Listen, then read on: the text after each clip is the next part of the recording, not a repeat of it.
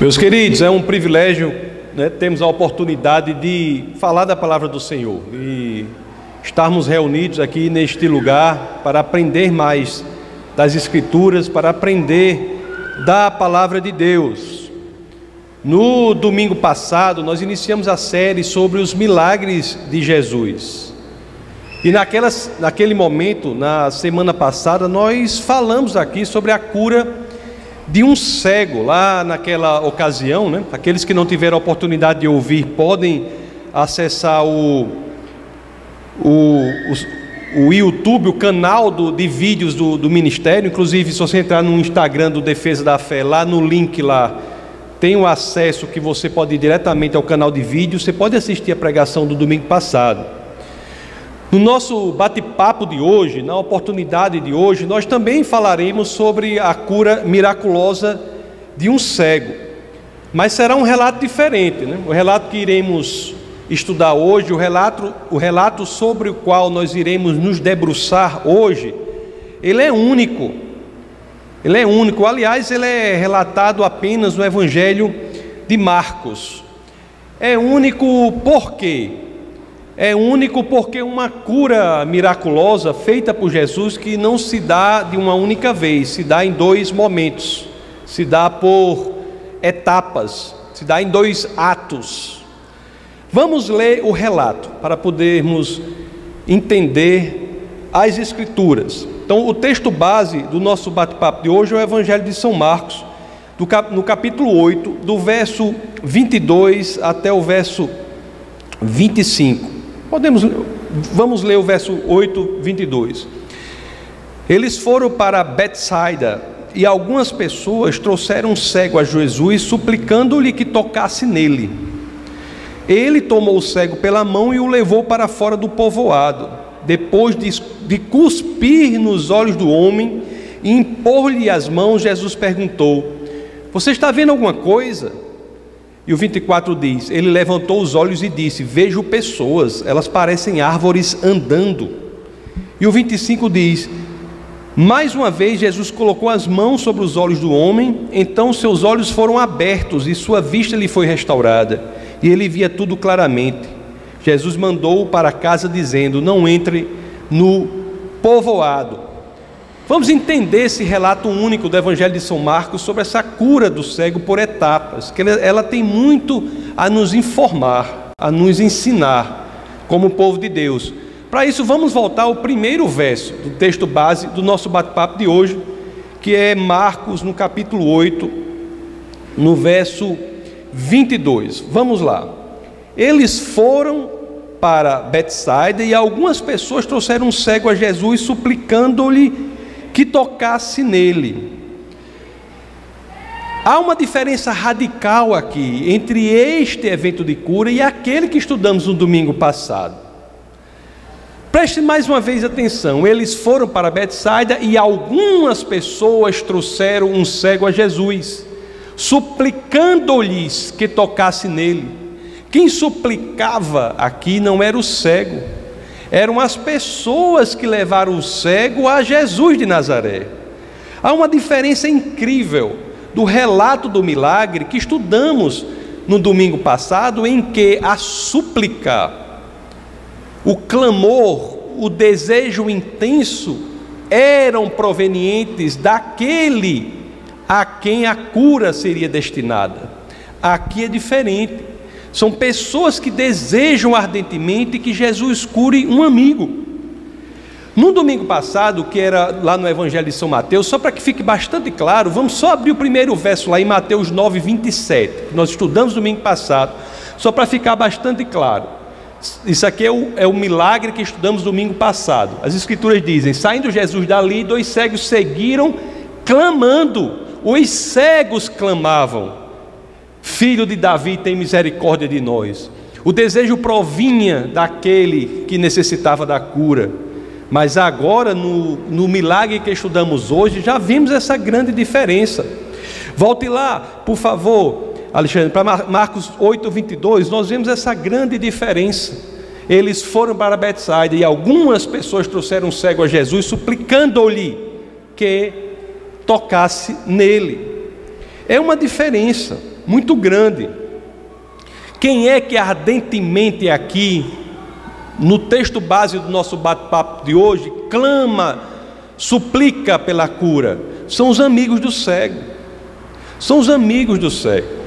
Isso faz toda a diferença. Não é o cego, mas as pessoas que levam o cego a Jesus. Os amigos do cego tinham fé na cura. Nós não vemos aqui nas Escrituras nenhum registro da fé do cego. No início, nós não vemos.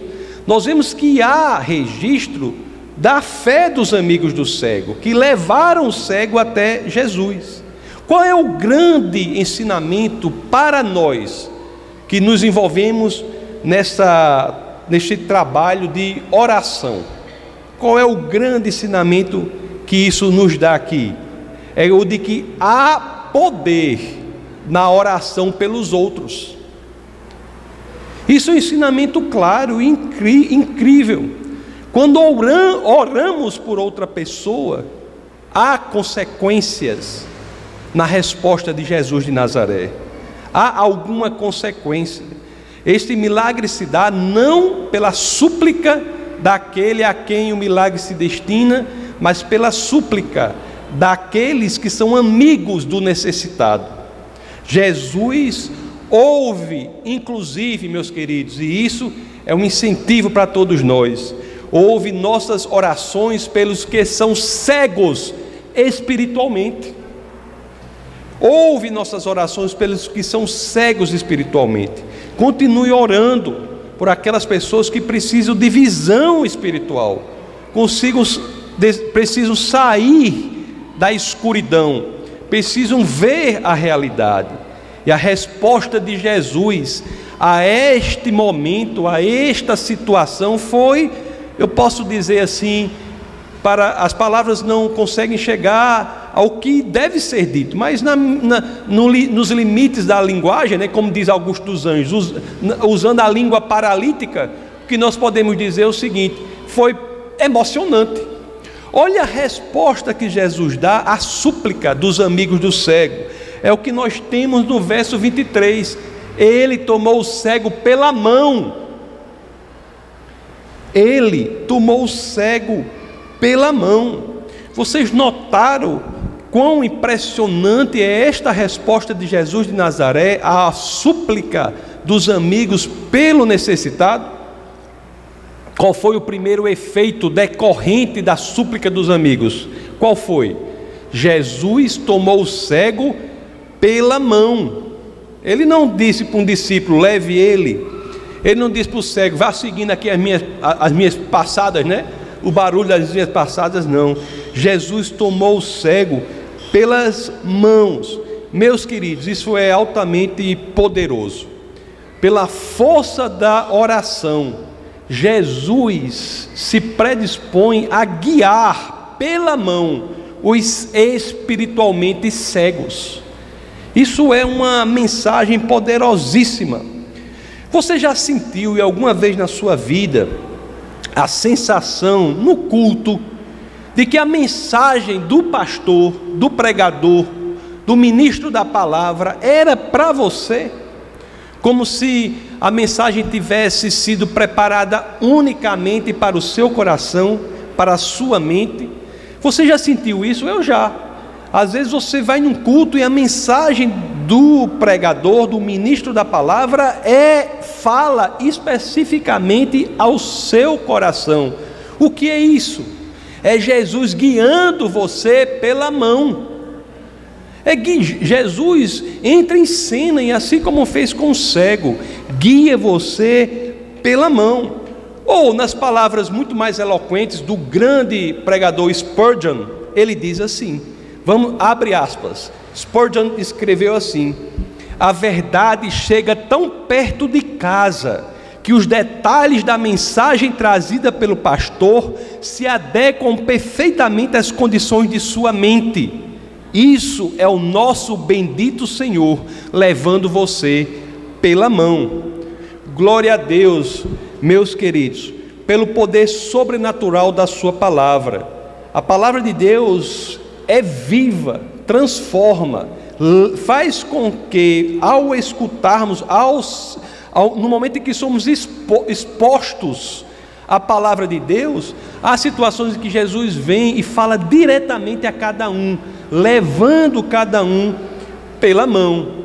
Vamos voltar aqui ao Evangelho de São Marcos, no capítulo 8, no verso 23. O verso nos ensina mais uma coisa. Ele tomou o cego pela mão e o levou para fora do povoado. Há muitas coisas a dizer sobre isso, né? Que ele o levou para fora do povoado. Ah, mas eu quero me deter aqui em dois aspectos. O primeiro diz respeito ao que o povoado era, Bethsaida. Bethsaida tinha o status de cidade, mas na realidade era um povoado. Era um povoado. O que é que as escrituras dizem sobre essa cidade específica. Por que Jesus o retirou daquele povoado? Porque em Betsaida as pessoas não estavam entendendo a função maior do milagre. O milagre é algo importantíssimo. As bênçãos do Senhor são coisas maravilhosas, mas elas têm uma função específica, principal, que não é a de abençoar é a de apontar para o abençoador. Não é que as bênçãos não abençoem, elas são bênçãos em si, são coisas maravilhosas. Os milagres são coisas maravilhosas, as curas miraculosas são coisas maravilhosas, todos nós queremos e devemos ter expectativa disso, mas não podemos perder a mensagem principal, a função principal de tudo isso, a principal função da cura não é curar, mas é revelar o poder do Senhor na vida daquela pessoa, para que ela efetivamente entregue a sua vida para o senhorio de Cristo. E Betsaida havia milagres lá, mas eles não estavam entendendo isso. Sabemos isso pelo Evangelho de Mateus, o primeiro das biografias, né? Mateus, Marcos, Lucas e João são as quatro biografias de Jesus que formam os quatro evangelhos. Lá em Mateus, no capítulo 11, no verso 21, nós sabemos disso, quando as escrituras dizem: Ai de você, Corazim, ai de você, Betsaida, porque se os milagres que foram realizados entre vocês tivessem sido realizados em Tiro e Sidom, há muito tempo elas teriam elas se teriam arrependido, vestindo roupas de saco e cobrindo-se de, sangue, de cinzas. O que isso quer dizer? Se esses milagres que estavam acontecendo lá em Betsaida tivessem sido em outros lugares, com outro povo, há muito tempo as pessoas já teriam se arrependido da sua condição, já teriam deixado a liderança da própria vida e entregue a liderança da sua vida ao Senhor. Em Betsaida, eles não estavam entendendo, não estavam vendo, o trem estava passando e eles não estavam prestando atenção. Em Betsaida, eles pensavam que os milagres eram, é, tinham um fim em si mesmos, quando na realidade não. Os milagres são demonstrações de que aquele que faz o milagre é que é a pessoa a quem nós devemos dar a nossa vida. Os milagres apontam para Cristo, não são um fim em si mesmo. Há muitos não entendem. Isso é um problema nas igrejas, de modo geral, né? Eu sempre bato aqui para que, na esperança de que o Senhor possa ser bem enfático com cada um aqui e nós não caiamos neste erro fácil de achar que o papel do cristão na terra é buscar a bênção e não o abençoador. Isso é um erro gravíssimo. O nosso papel aqui é buscar o abençoador, e devo dizer, com ele vêm as bênçãos. Nosso papel não é buscar a bênção e não o abençoador. É por isso que muitos que falam né, de forma correta, aquele que de fato está alinhado ao cristianismo, ele não corre atrás das bênçãos. É, praticamente são as bênçãos que correm atrás da pessoa. Por quê? Porque a sua conexão não é naquele elemento específico da bênção, mas é naquele que é o Senhor dos céus e da terra e da vida de cada um, que é Jesus Cristo. Muitos não entendem, mas outros entendem, né? Entende que a genuína mensagem do milagre é diferente, né? que o Senhor é Deus. Senhor, o Senhor é Deus, assuma a liderança da minha vida. A mensagem é: eu abro mão do controle da minha vida para que o Senhor a assuma. Isso é vestir-se, abrir mão do controle da própria vida, para que o Senhor assuma o controle da vida, é isso que as Escrituras falam, que é vestir-se de roupas de saco e cobrir-se de cinza. É, é a exteriorização de uma humildade, de dizer que viver a vida não depende de mim. Eu não, eu não sei a melhor forma de viver a minha vida. Eu sou humilde. A pessoa deve dizer: Eu sou humilde a ponto de dizer: O Senhor é quem sabe. Que a vontade de Deus prevaleça.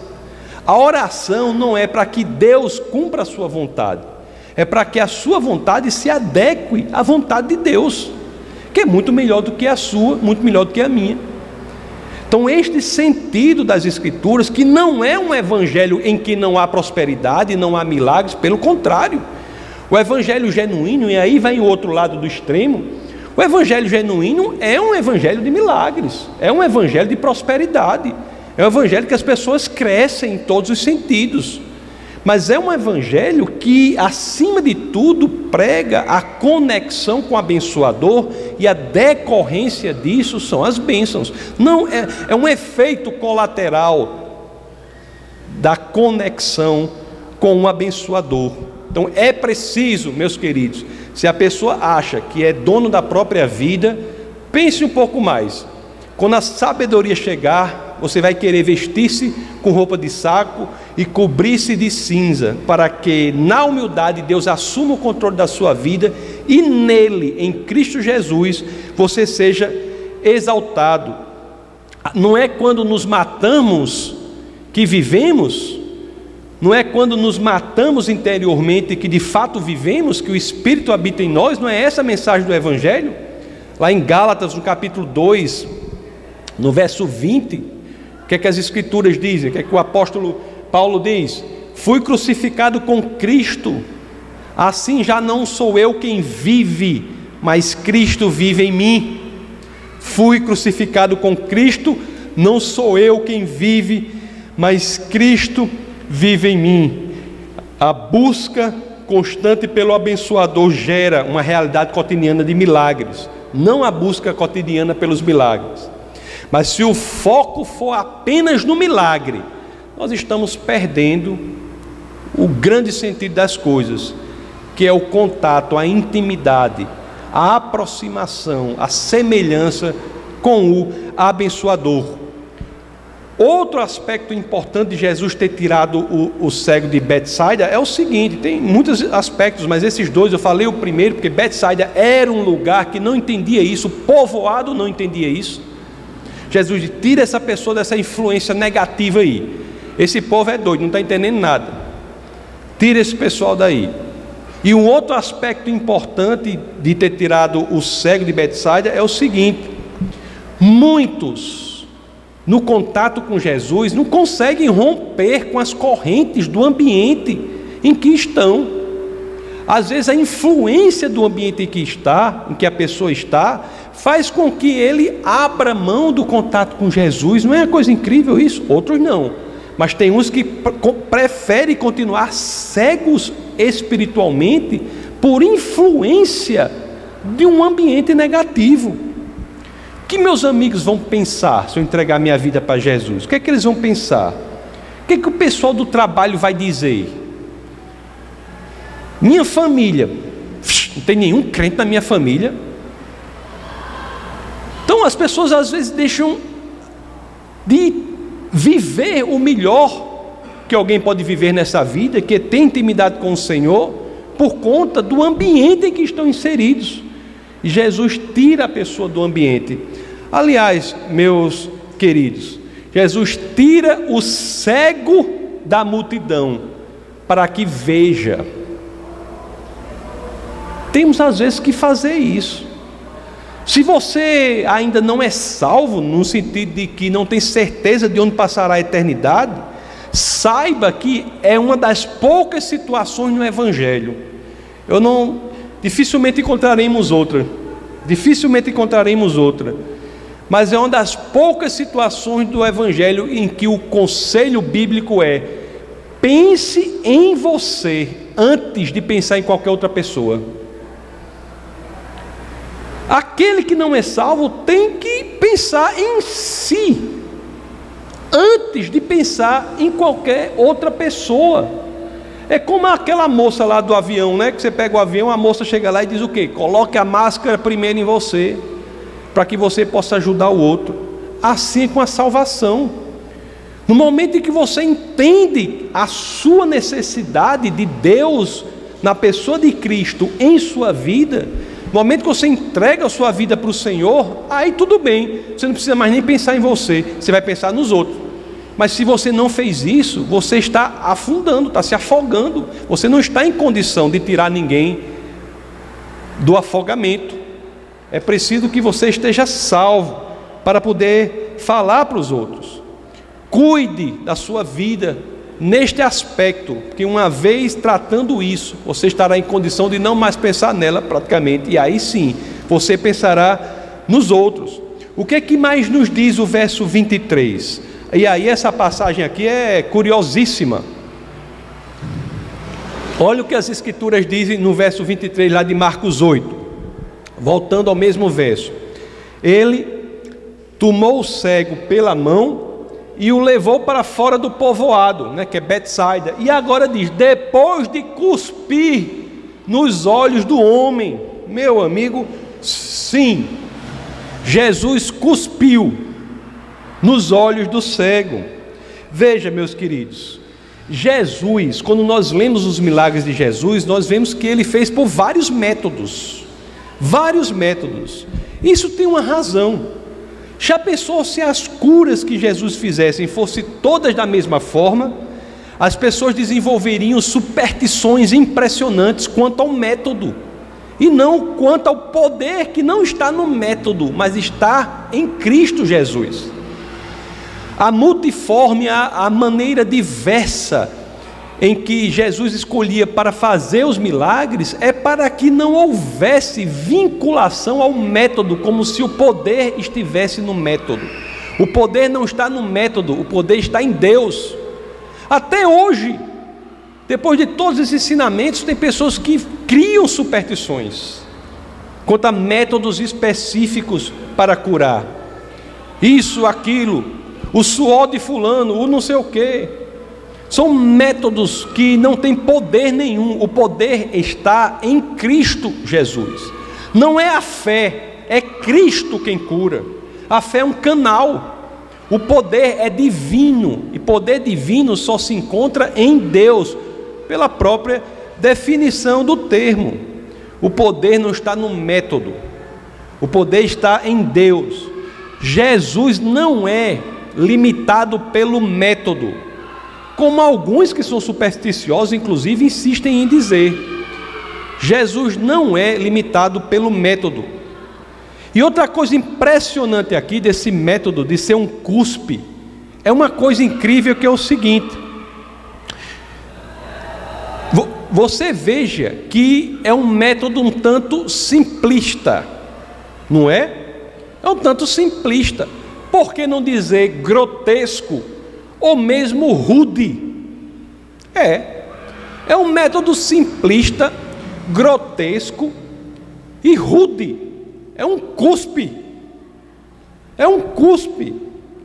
Mas mesmo se esse método simples, grotesco, rude, se ele é proveniente do Senhor, ele servirá como canal de cura. Servirá como canal de cura.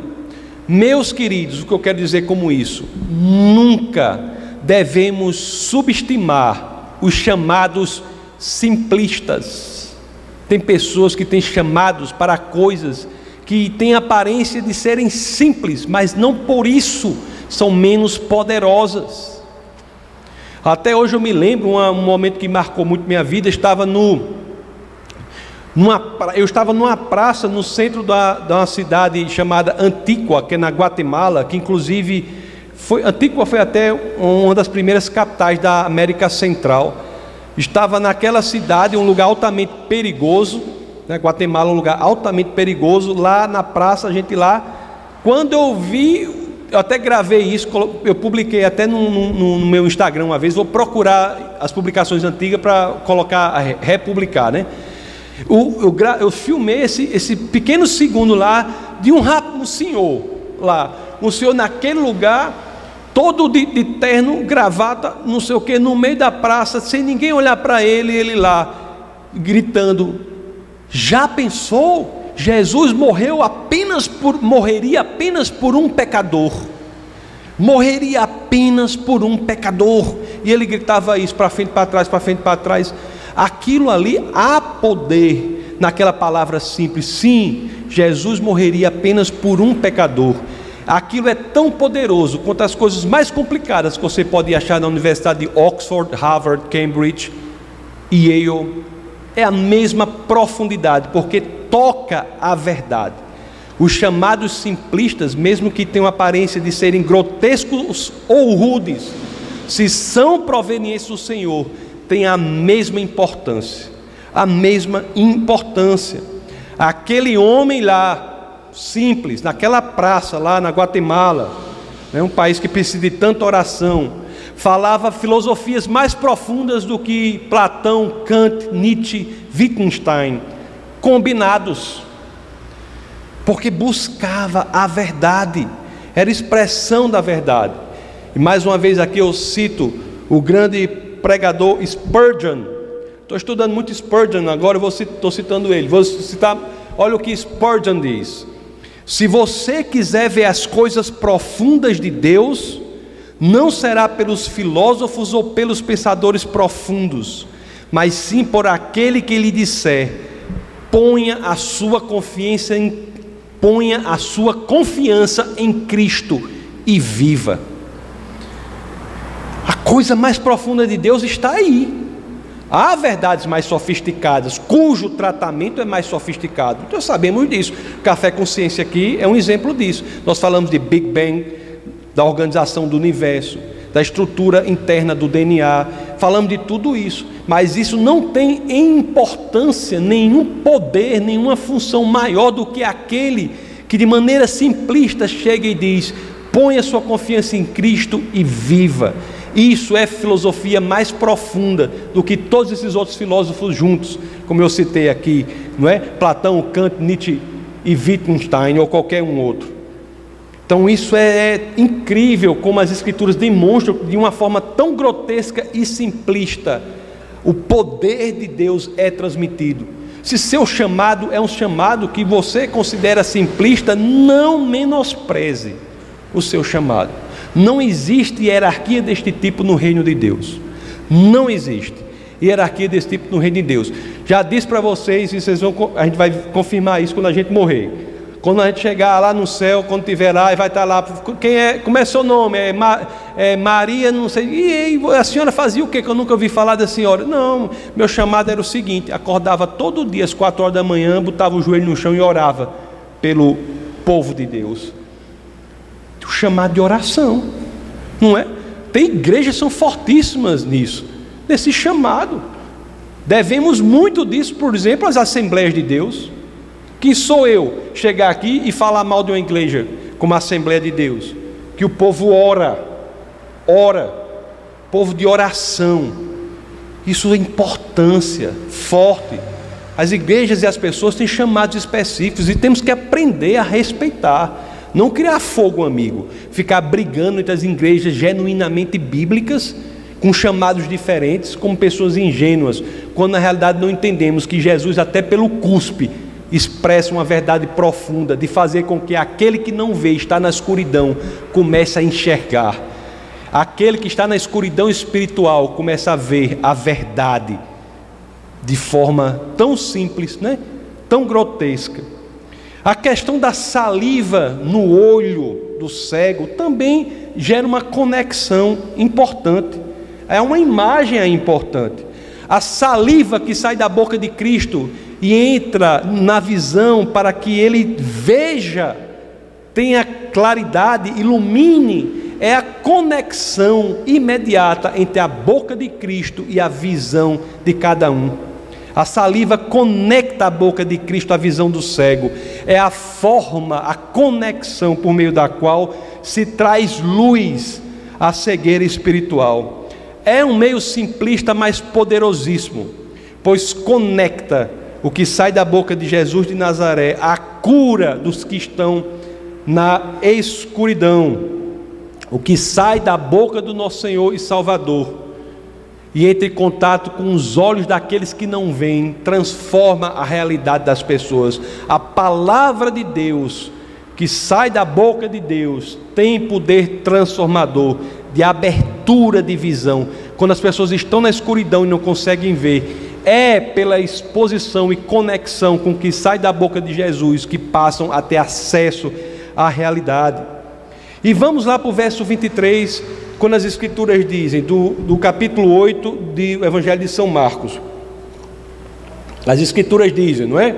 Ele tomou o cego pela mão e o levou para fora do povoado, depois de, de cuspir nos olhos do homem e impor-lhe impor-lhes as mãos. Jesus perguntou: Você está vendo alguma coisa? Jesus faz uma pergunta ao cego: Você está vendo alguma coisa? Por que, que Jesus pergunta isso ao cego? Essa não é uma pergunta comum, não é? Para Jesus. Não é uma pergunta comum para Jesus. É interessante para que nós entendamos isso, entender que nós saibamos e prestemos atenção em que contexto esse milagre é narrado. Contexto é, é narrado. O texto base do nosso bate-papo de hoje é Marcos 8, do 22, eu falei 25, mas pode ir até o 26, que é onde termina. Marcos 8, do 22 ao, ao 26. Mas se nós lermos os versos anteriores a este daí, nós iremos colocar o texto base de hoje no contexto correto. Então, é como o texto de hoje é do 22 ao 26 do capítulo 8, vamos ler do 17 ao 21 do capítulo 8, só para que a gente saiba em que contexto esse milagre ocorre. Olha o que as Escrituras dizem. Percebendo a discussão, Jesus lhes perguntou, perguntou aos discípulos, né? Por que vocês estão discutindo sobre não terem pão? Ainda não compreendem nem percebem? O coração de vocês está endurecido. Aí vem essa chave. Vocês têm olhos, mas não veem têm ouvidos, mas não ouvem? Não se lembram quando eu parti os cinco pães para os cinco mil, quantos cestos cheios de pedaços vocês recolheram? Doze, responderam eles. E quando eu parti os sete pães para os quatro mil, quantos cestos cheios de pedaços vocês recolheram? Sete, responderam eles. E no 21 diz: eles, Ele lhes disse: Vocês ainda não entendem? Vocês têm olho, olhos, e não veem e não entendem. Vocês não entendem, têm olhos e não entendem, têm visão e não entendem totalmente. O milagre se dá a partir do verso 22 que nós estamos lendo aqui, e é isso que acontece com o cego, que ensina aos discípulos que há a necessidade de mesmo quando estamos em contato com Cristo, nós temos que evoluir na nossa visão, na claridade da visão, na, no entendimento da realidade das coisas. Olha o que diz o Marcos 8, 24. Marcos 8, 24. Eu, Jesus, pode no 23 aí, por favor, para voltar à pergunta. A pergunta que Jesus fez lá no final: Você está vendo alguma coisa? Ele cuspiu nos olhos do cego e perguntou para o cego: Você está vendo alguma coisa? Olha o que o cego respondeu. Ele levantou os olhos e disse: Vejo pessoas, elas parecem árvores andando. As escrituras não dizem aí, mas ou esse rapaz não nasceu cego, sabia o que era uma pessoa uma árvore e virou cego depois, ou então ele disse isso porque conhecia o formato pelo tato. Isso é uma coisa, mas o cego provavelmente reconhecia pelo tato o formato. Fato é que árvores andando claramente representam um entendimento parcial da realidade.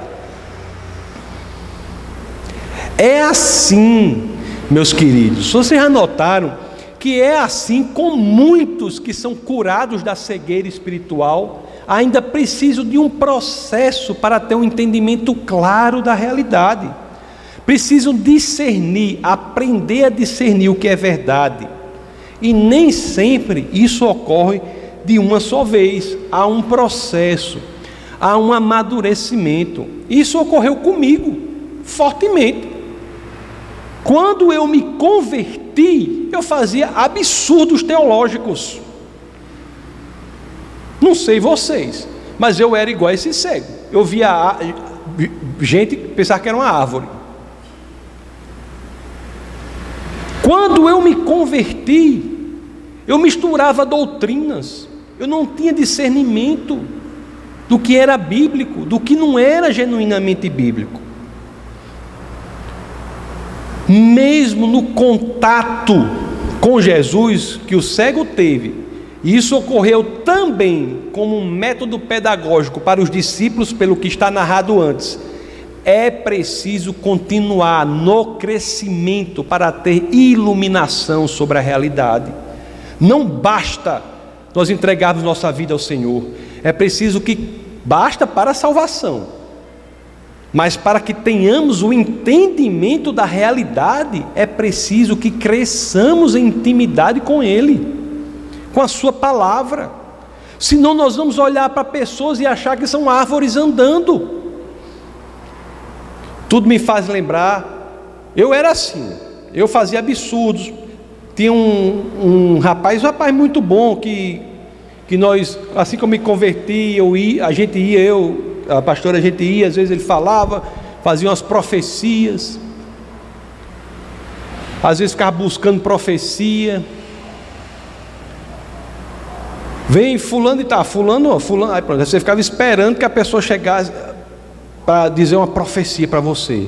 Ficava o coitado lá, esse coitado lá era tão assim, ia ficar com tanta pena dele que se alguém fosse lá, ele era obrigado a dizer uma profecia. Porque se ele não disser, estava acabado. Isso não é bíblico. Mas por que, que eu vivenciei isso? Eu, eu tenho vergonha disso? Não. É o processo de todo mundo. Você tem que ter vergonha de quê? De querer continuar nisso. Todos começam assim. É como esse cego. Ele não via nada, passou a ver, mas não viu claramente. Viu pessoas que achavam que eram árvores andando. Lá em Provérbios, no capítulo 4, no verso 18, isso me faz lembrar o que está lá. O que, é que as Escrituras dizem?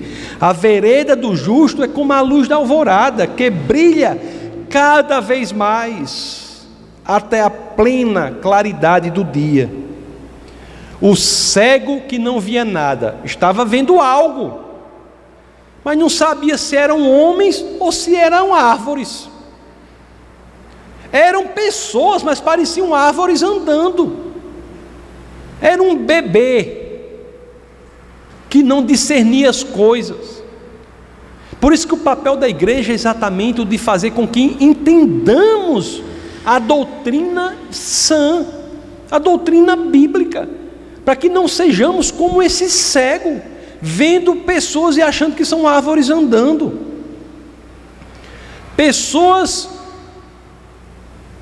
Crentes que ficam superdimensionando pessoas como se árvores fossem, quando na realidade aquele a quem devemos toda a honra, toda a glória e todo louvor é o nosso Senhor e Salvador Jesus Cristo.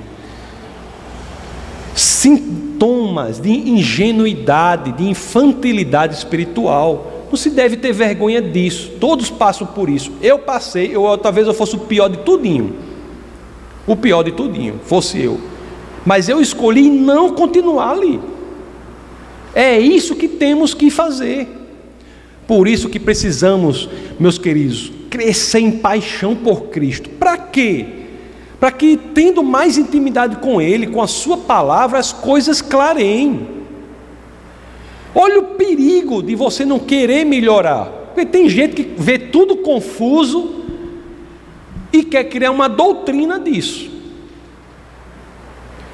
Aí isso aí é um perigo seríssimo, né? Porque você cria uma doutrina, você cria uma doutrina dizendo que pessoas são árvores andando. No final você está pregando que pessoas são árvores andando e está levando um bocado de gente para o buraco. Crendo nisso, atrapalhando o crescimento dos outros. É por isso que eu falo aqui, já estou de boca mole de dizer aqui: não ouçam nada do que eu disser, senão confrontando com a palavra de Deus. Tudo que eu disser aqui deve ser confrontado com a palavra de Deus. Eu não tenho nenhuma autoridade. Toda autoridade do que eu falo aqui provém da palavra de Deus. É por isso que tudo que eu estou falando, você tem que confrontar com as Escrituras. Não confie em nada do que eu disser, se não confrontar com a palavra do Senhor, ela é infalível. Mais uma vez, porque eu estudei sobre é, Spurgeon, muita coisa sobre isso, e eu vou fazer outra citação do que ele disse aqui. Olhe que coisa incrível ele escreveu aqui, Spurgeon. Eu não concordo com toda a teologia de Spurgeon, não, viu? Ficar claro. Inclusive, nós somos aqui, nós acreditamos na atualidade dos dons do Espírito, Spurgeon não acreditava. Não concordo, mas é um grande pensador do Evangelho das Escrituras. Ele diz assim: quando homens meio cegos se tornam arrogantes e se recusam a aprender da forma que o Espírito Santo ensina, eles fazem da ignorância deles um conhecimento e muitas vezes levam pessoas ainda na penumbra para dentro da vala. A pessoa tem um conhecimento confuso em vez de dizer, eu quero aprender mais, estudar, se debruçar sobre as Escrituras, aí vai fazer o quê? Vai ficar arrogante e quer pregar aquilo. E no pior, o pior que ele está errado e leva não sei quantos para o buraco. O que é de ensinamento para nós aqui? Que nós não devemos passar nossa vida cristã aqui na terra nos alimentando apenas de leite, como crianças nos satisfazendo com a infantilidade espiritual. Isso não é saudável. Não é saudável. Se você não sente o desejo dentro de você de crescer, você tem de reavaliar sua saúde espiritual. Você tem de crescer, tem de estudar, tem de se expor ao Senhor. Tem de crescer no conhecimento da palavra. Para quê? para que não achem que homens são árvores andando, para que não confunda doutrina sã com heresia. Se formos e acharmos que vamos viver a vida tomando leite, você vai ser um infantiloide. Não é para isso que fomos chamados. A igreja tem de crescer no conhecimento da palavra de Deus. Porque do contrário é o cego nesse segundo estágio não via nada, estava perdido, foi tirado da escuridão. Não estou falando da sua salvação, estou falando de outra coisa. O cego foi tirado da escuridão, passou a ver, ele não via, mas aí começou a ver as coisas distorcidas.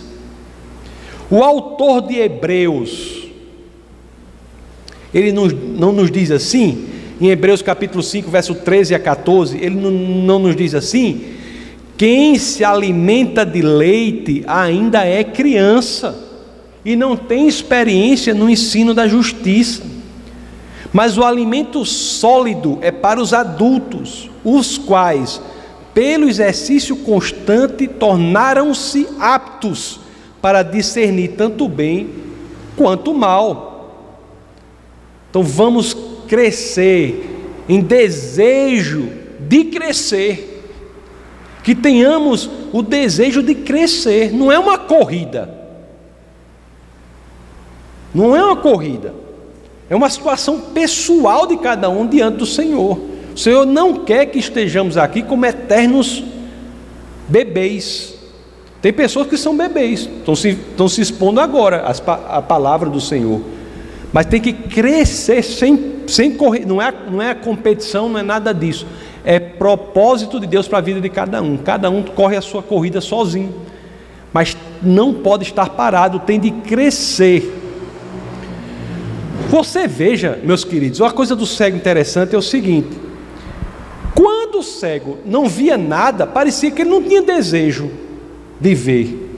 Seus amigos suplicaram pela cura, mas quando seus olhos foram abertos, ele passou a ver algo, inclusive passou a ver, e aí é o que todos temos de ter, a necessidade de ver melhor. Quando ele não via nada, as Escrituras não relatam nenhum desejo intenso dele em ser curado, o desejo era dos amigos. Mas o que é interessante é que quando esse cego começou a ver, mesmo que distorcidamente, ele viu a necessidade que tinha de crescer. O cego passou a querer crescer. Assim como nós devemos sempre querer crescer em intimidade com o Senhor. Muitos crentes, eu fico assim constrangido, mas tenho de dizer, isso é uma realidade nas igrejas do mundo, nas igrejas cristãs do mundo. Muitos crentes estão na igreja adormecidos, anestesiados, sem a vontade de crescer, sem o desejo de estudar a palavra, sem paixão pelas Escrituras. Isso é triste. Isso é dizer, eu quero passar minha vida toda só tomando leite. É dizer isso. Devemos crescer nessa paixão pela palavra de Deus, descobrir a palavra de Deus, e isso muda a nossa percepção da realidade. A intimidade com o Senhor muda a nossa percepção da realidade. As pessoas precisam, precisam antes de tudo, ver aquilo que não estão vendo. Precisam. Preciso de, de, de paixão, de, de desejo de proximidade com Cristo. Assim como o espirro é sintoma da gripe, a falta de desejo de crescer espiritualmente é sintoma de grave doença espiritual. Me, me, me desculpa mais uma vez, mas o Evangelho é duro e a gente tem de pregar como ele é. O que fez com que aquele cego passasse ao segundo momento, até a percepção correta da realidade. O segundo ato da cura, e essa cura se dá em dois atos, esse segundo ato, esse segundo estágio, esse segundo momento, ele é muito pedagógico, não é? Diz aqui, Marcos 8, 20, é, 25, o que, é que as escrituras dizem? Mais uma vez, bota o 24, só para a gente passar por 25 depois. No finalzinho, a gente terminou o 24. Né? Ele, ele, o Jesus perguntou: O que é que você está vendo? Ele disse: Vejo pessoas, elas parecem árvores andando. Então o cego disse: Epa, eu estou vendo, mas não estou vendo as coisas. Ele sabia que árvore, que árvore não andava. Estou vendo as coisas meio doida. Aí o 25, vemos o segundo ato daquela cura, que é, mais uma vez, repito, é único isso Está no Evangelho de Marcos apenas. Mais uma vez, Jesus colocou as mãos sobre os olhos do homem, então seus olhos foram abertos e sua vista lhe foi restaurada e ele via tudo claramente. A proximidade maior com Jesus Cristo fez o que? Com que ele visse claramente, tivesse a visão completa. No primeiro momento, momento lá, o cego não tinha tanta fé, mas no segundo ele cresceu em desejo, em confiança em Cristo. Ele não tinha nada e viu, e foi curado por completo. Meus queridos, tem pessoas que têm chamado específico para trabalhar com questão de cura, né? A pastora tem um chamado importante na, na área de cura. Tem muitas pessoas que têm esse chamado específico. Eu tá, nós estamos ainda acompanhando a situação do norueguês, né, Tur Arner, você se lembra? Inclusive, inclusive, hoje ele recebeu a primeira Bíblia dele. A primeira Bíblia dele, eu já eu mandei uma mensagem para ele para ele mandar uma foto segurando a Bíblia. Ele mandou só a foto da Bíblia, sabe para mim? Uma foto segurando a Bíblia. E e eu vou pedir para ele mandar essa foto segurando. A, ele mandou a foto só da Bíblia. Vou pedir para ele dar a foto. Já pedi, ele disse que ia mandar a foto segurando a Bíblia. E eu acho que depois vou pedir para ele mandar um pequeno vídeo. Não era legal, né? Tá melhorando, tá caminhando. E eu converso com o rapaz lá, o norueguês que nós acionamos lá para tomar conta dele, que é o, é o Ingvar. E eu conversando com o Ingvar, Ingvar tem um chamado para cura, inclusive, você sabe da história, né? Que o Turana ligou para mim, dizendo, se despedindo, dizendo que estava praticamente nas últimas e entrou em contato comigo. Ele na Noruega, eu aqui, ligou, eu falei com ele. Aí, conversando com a pastora, Deus trouxe a cabeça da pastora a imagem desse amigo nosso, que é norueguês também, Ingva. Nós entramos em contato com Ingva, e Ingva disse: depois de conversar a situação toda, eu falar com ele, Ingvar disse: Tá, se você sabe o que eu estou fazendo agora? Eu disse: Não. Ele disse: Rapaz, eu estou, nem me lembro mais quantos anos, era quanto? Três, cinco, três, hã? três anos. Ele disse: Rapaz, eu estou há três anos, meu ministério está, é, estou há três anos ministrando para pessoas com câncer nos hospitais. Aí fizemos todo o contato e Ingvar tem sido um instrumento de Deus na vida de Turana. E o incrível, conversando com Ingva, ele disse uma coisa interessante, que tem a ver com esse negócio do cego aqui. Ele disse assim: a fé para cura é algo delicado. Ele diz que ele aprendeu no ministério dele que muitas vezes ele conversa com a pessoa para que a pessoa coloque a fé em pequenos degraus, porque não é todo mundo que tem uma fé tão grande. Em pequenos degraus que tem uma fé tão grande, não, que tem uma fé para coisas tão grandes. Então, o que ele está trabalhando com Turana é assim. Ele disse assim: ele, Turana está muito problema, praticamente sem se levantar. Ele disse que vamos ter fé agora para que você não tenha dor nas costas, para que suas costas sejam curadas. Aí oram por aquilo. Aí ele vai vendo a ação da mão poderosa de Deus, Turara, na vida dele. E isso vai alimentando a fé dele para coisas maiores. É interessante essa técnica de Ingva e não chegar para uma pessoa que não tinha contato nenhum com o cristianismo genuíno e dizer assim: vamos crer para a sua cura total. Porque talvez ele não tivesse essa condição de crença, como não tinha o cego. Então ele colocou para um degrau acima. E quando isso ocorre, como aconteceu com o cego aqui, que não via nada, começou a ver, mas embora, o, o embora nebuloso, nublado, quando o, o, Turana cria, cria para uma coisa maior e aquilo se realizava, ele crescia na fé dele e cria para o segundo degrau. E assim de degrau em degrau, subindo os degraus. Então, isso é interessante o que está acontecendo lá, é, parece com essa cura em estágios. Existe uma razão para isso. Existe uma razão para isso, até que chega o momento da cura completa, que se dá com o cego aqui, quando as escrituras dizem lá, viu por completo. Meus queridos, o verso 25, abra lá por favor, a gente pode deixar no 25, né? E ele via tudo claramente, viu tudo claramente, ficou curado, ficou perfeito, tanto é assim que o verso 26 mostra o paciente recebendo alta. Olha o que, que o verso 26 diz: Jesus mandou para casa. Não é receber alta? O, o cego recebeu alta. Jesus mandou para casa dizendo: Não entre no povoado. Vá para casa, você está curado. E não entre no povoado por quê? A mesma lógica que eu falei da, no domingo passado, e se repete em muitos milagres dele, que Jesus não quer uma propaganda de que ele é fazedor de milagres. E é realmente perigoso. Quem é chamado para isso tem que ter também bastante humildade. Bastante humildade. Pelo, pelo fato de que tem gente que é usado em curas e acha que é ela a pessoa que cura. Não é, é o Cristo que cura. Isso é um ensinamento importante. A pastora, vou, não sei se ela quer, mas eu vou usar de qualquer maneira. Ela tem uma técnica que é importante, que eu acho extremamente bíblica. Quando, quando ela ora para uma pessoa, a pessoa é curada, eu, eu, eu quando eu estava perto, eu sempre escuto ela perguntar: quem foi que curou? Aí a pessoa diz: Jesus. Isso é importantíssimo. Isso é importante você deixar claro que quando você é usado em cura para que alguém recebe a cura de Deus, siga essa técnica dela e pergunte quem foi que curou, para que a pessoa saiba que foi Jesus. Toda honra e toda glória devem ser dadas a Ele.